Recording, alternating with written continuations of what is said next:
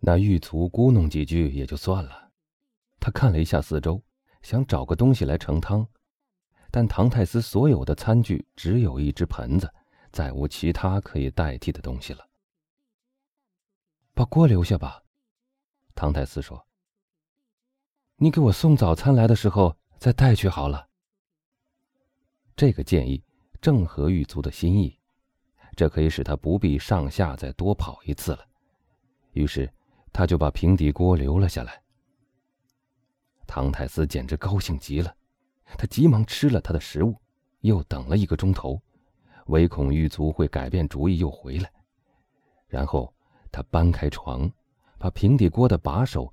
一端插进墙上大石块和碎石的缝里，把它当做一条杠杆。他开始撬动。大石块动了一下，他明白这个主意不错。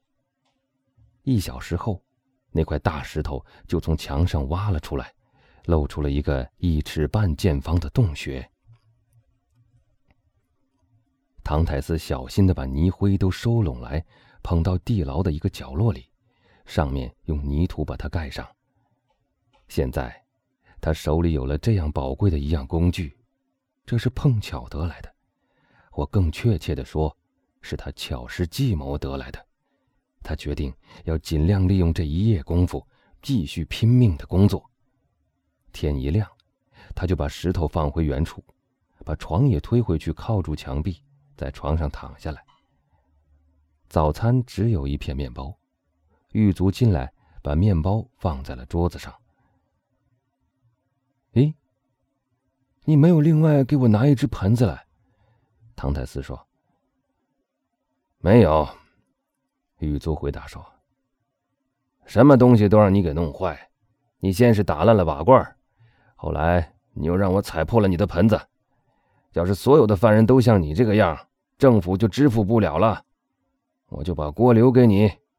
就用这个来盛汤吧，那样省得让你再打碎了碟子。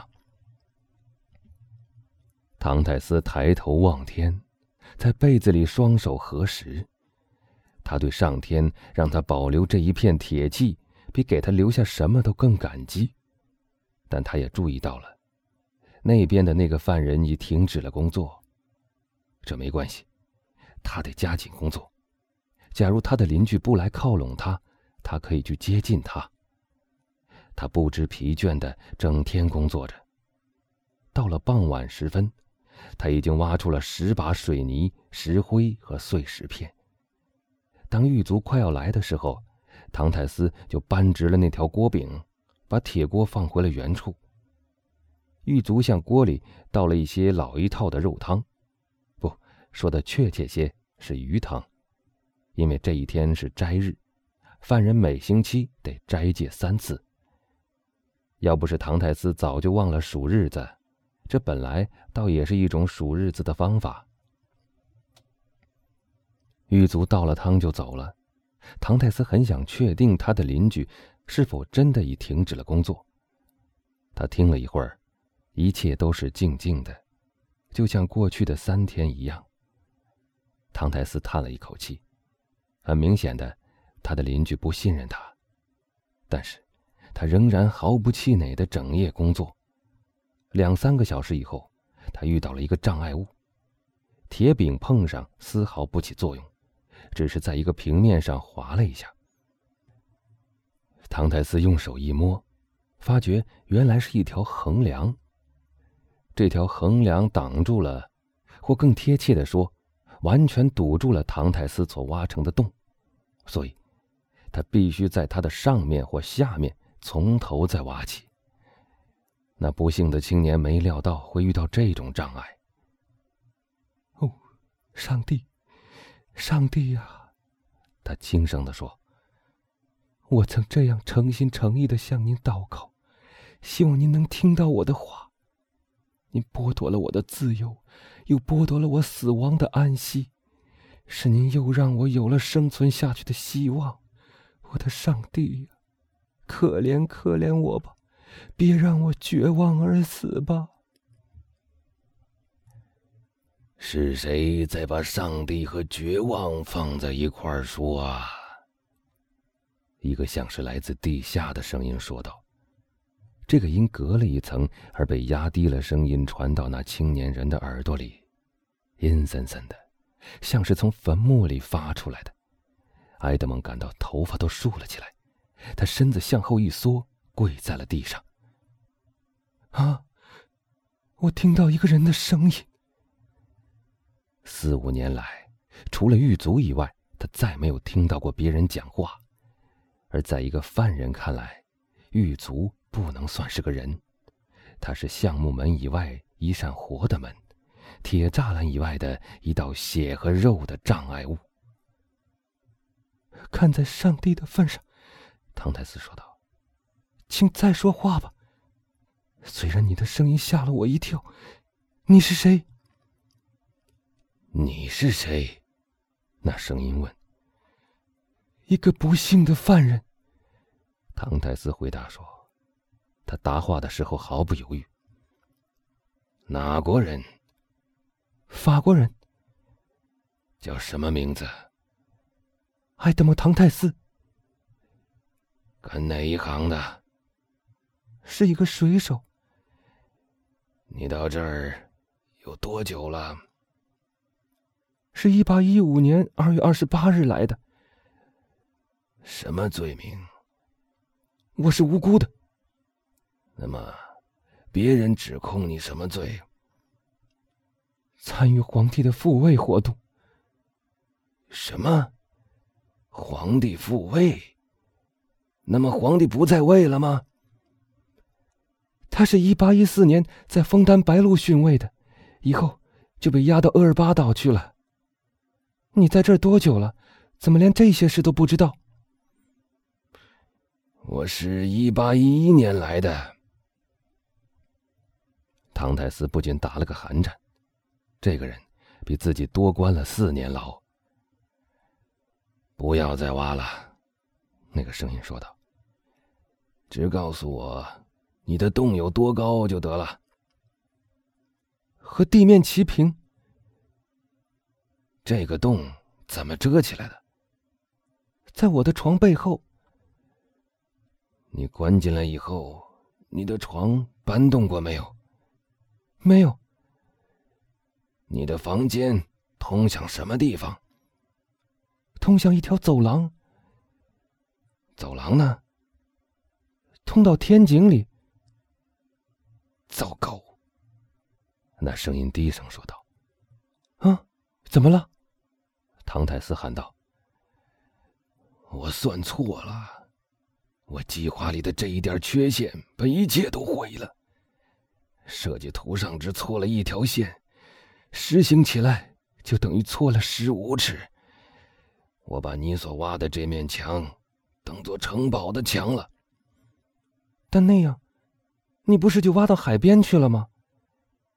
那就是我所希望的。假如你成功了呢？我就跳到海里，登上附近的一个岛上，多因岛或者波伦岛。那时我就安全了。你能游那么远吗？上帝会给我力量的。可现在一切都完了。一切都完了。是的，你小心别再挖了，别再干了。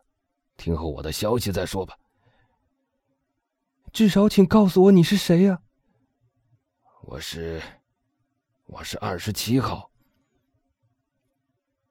那么你信不过我吗？唐泰斯说，他似乎听到从那个无名客那儿传过来一阵苦笑。哦，我是一个基督徒。唐泰斯大声说，他本能的猜想到这个人是有意要弃他而去。我以基督的名义向你发誓，我情愿让他们杀了我，也不会向刽子手们吐露一点实情的。看在上帝的份上，别离开，别不和我说话。不然，我向你发誓，因为我已忍耐到了极限，我会把头在墙上撞碎的，会懊悔的。你多大了？听你的声音像是一个青年人。我不知道自己的年龄，因为自从到了这里以后，我就不曾计算过时间。我所知道的，只是当我被捕的时候，我刚满十九岁，那时是一八一五年二月二十八日。那你还不满二十六岁？那声音轻轻的说：“在这个年纪，是不会做奸细的。”不，不，不！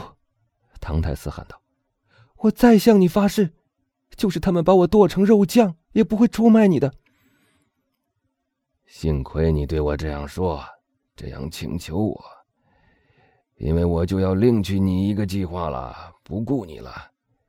但是你的年龄使我放了心。我会再来找你的，等着我吧。什么时候？我得算算我们的机会再说。我会打信号给你的。千万别抛弃我，即使请你到我这儿来，要不就让我到你那儿去，我们一同逃走。即使我们逃不了，我们也能说话。你谈你所爱的人，我谈我所爱的那些人。你一定爱着什么人吧？不，我在这世界上孤单一人。那么你会爱我的？假如你年轻，我就做你的朋友；假如你年纪大了，我就做你的儿子。我有一个父亲，要是他还活着，该有七十岁了。我只爱他和一个名叫梅塞泰斯的年轻姑娘。我父亲没有忘了我，这一点我可以肯定。但他梅塞泰斯还爱不爱我，那就只有上帝知道了。我会像爱我父亲那样爱你的。很好，那声音答道：“明天见。”这几个字的语气无疑是出于诚意的。唐泰斯站起身来，像以往做的那样，小心的埋藏了从墙上挖下来的碎石和残片。把床推回去，靠住墙壁。他现在整个沉没在幸福里了。他将不再孤独了，或许不久就会获得自由了。退一步说，即使他依旧还是犯人，他也至少有了一个伙伴。而犯人的生活已经与人分尝，其苦味也就减少了一半。唐泰斯整天在他的小单房里踱来踱去。心里充满了欢喜，他有时竟高兴的发呆。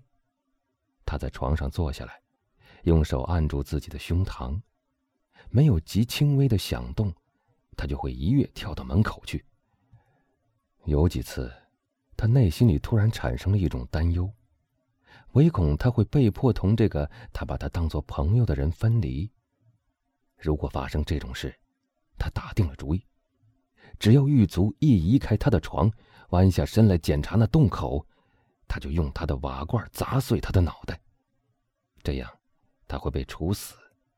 但他本来就已经快要忧虑绝望而死了，是这个神妙不可思议的声音，又把他救活了过来。傍晚时分，狱卒来了，唐泰斯已经上了床。他觉得这样似乎可以把那未挖成的洞口保护的更严一点。他的眼里无疑露出了一种奇异的目光，因为那狱卒说：“喂，你又疯了吗？”唐泰斯没有回答，他怕他的声音会把自己的情绪泄露出来。狱卒一边摇着头，一边退了出去。夜晚降临了。唐泰斯满以为他的邻居会利用这寂静来招呼他，他想错了。但第二天早晨，正当他把床脱离墙壁时，他听到了三下叩击声，他赶紧跪下来。“是你吗？”他说，“我在这儿。”“你那边的狱卒走了吗？”“走了。”唐泰斯说，“他不到晚上是不会再回来的。”我们有十二小时可以自由自在的。那么，我可以动手了。那声音说：“哦，是的，是的，马上动手吧，我求求你。”唐泰斯这时半个身体钻在洞里，他撑手的那一块地面突然间陷了下去，他赶紧缩回身来，一大堆石头和泥土落了下去。就在他自己所挖成的这个洞下面，又露出了一个头，接着露出了肩膀，最后露出了整个人。那个人十分敏捷地钻进了他的地牢里。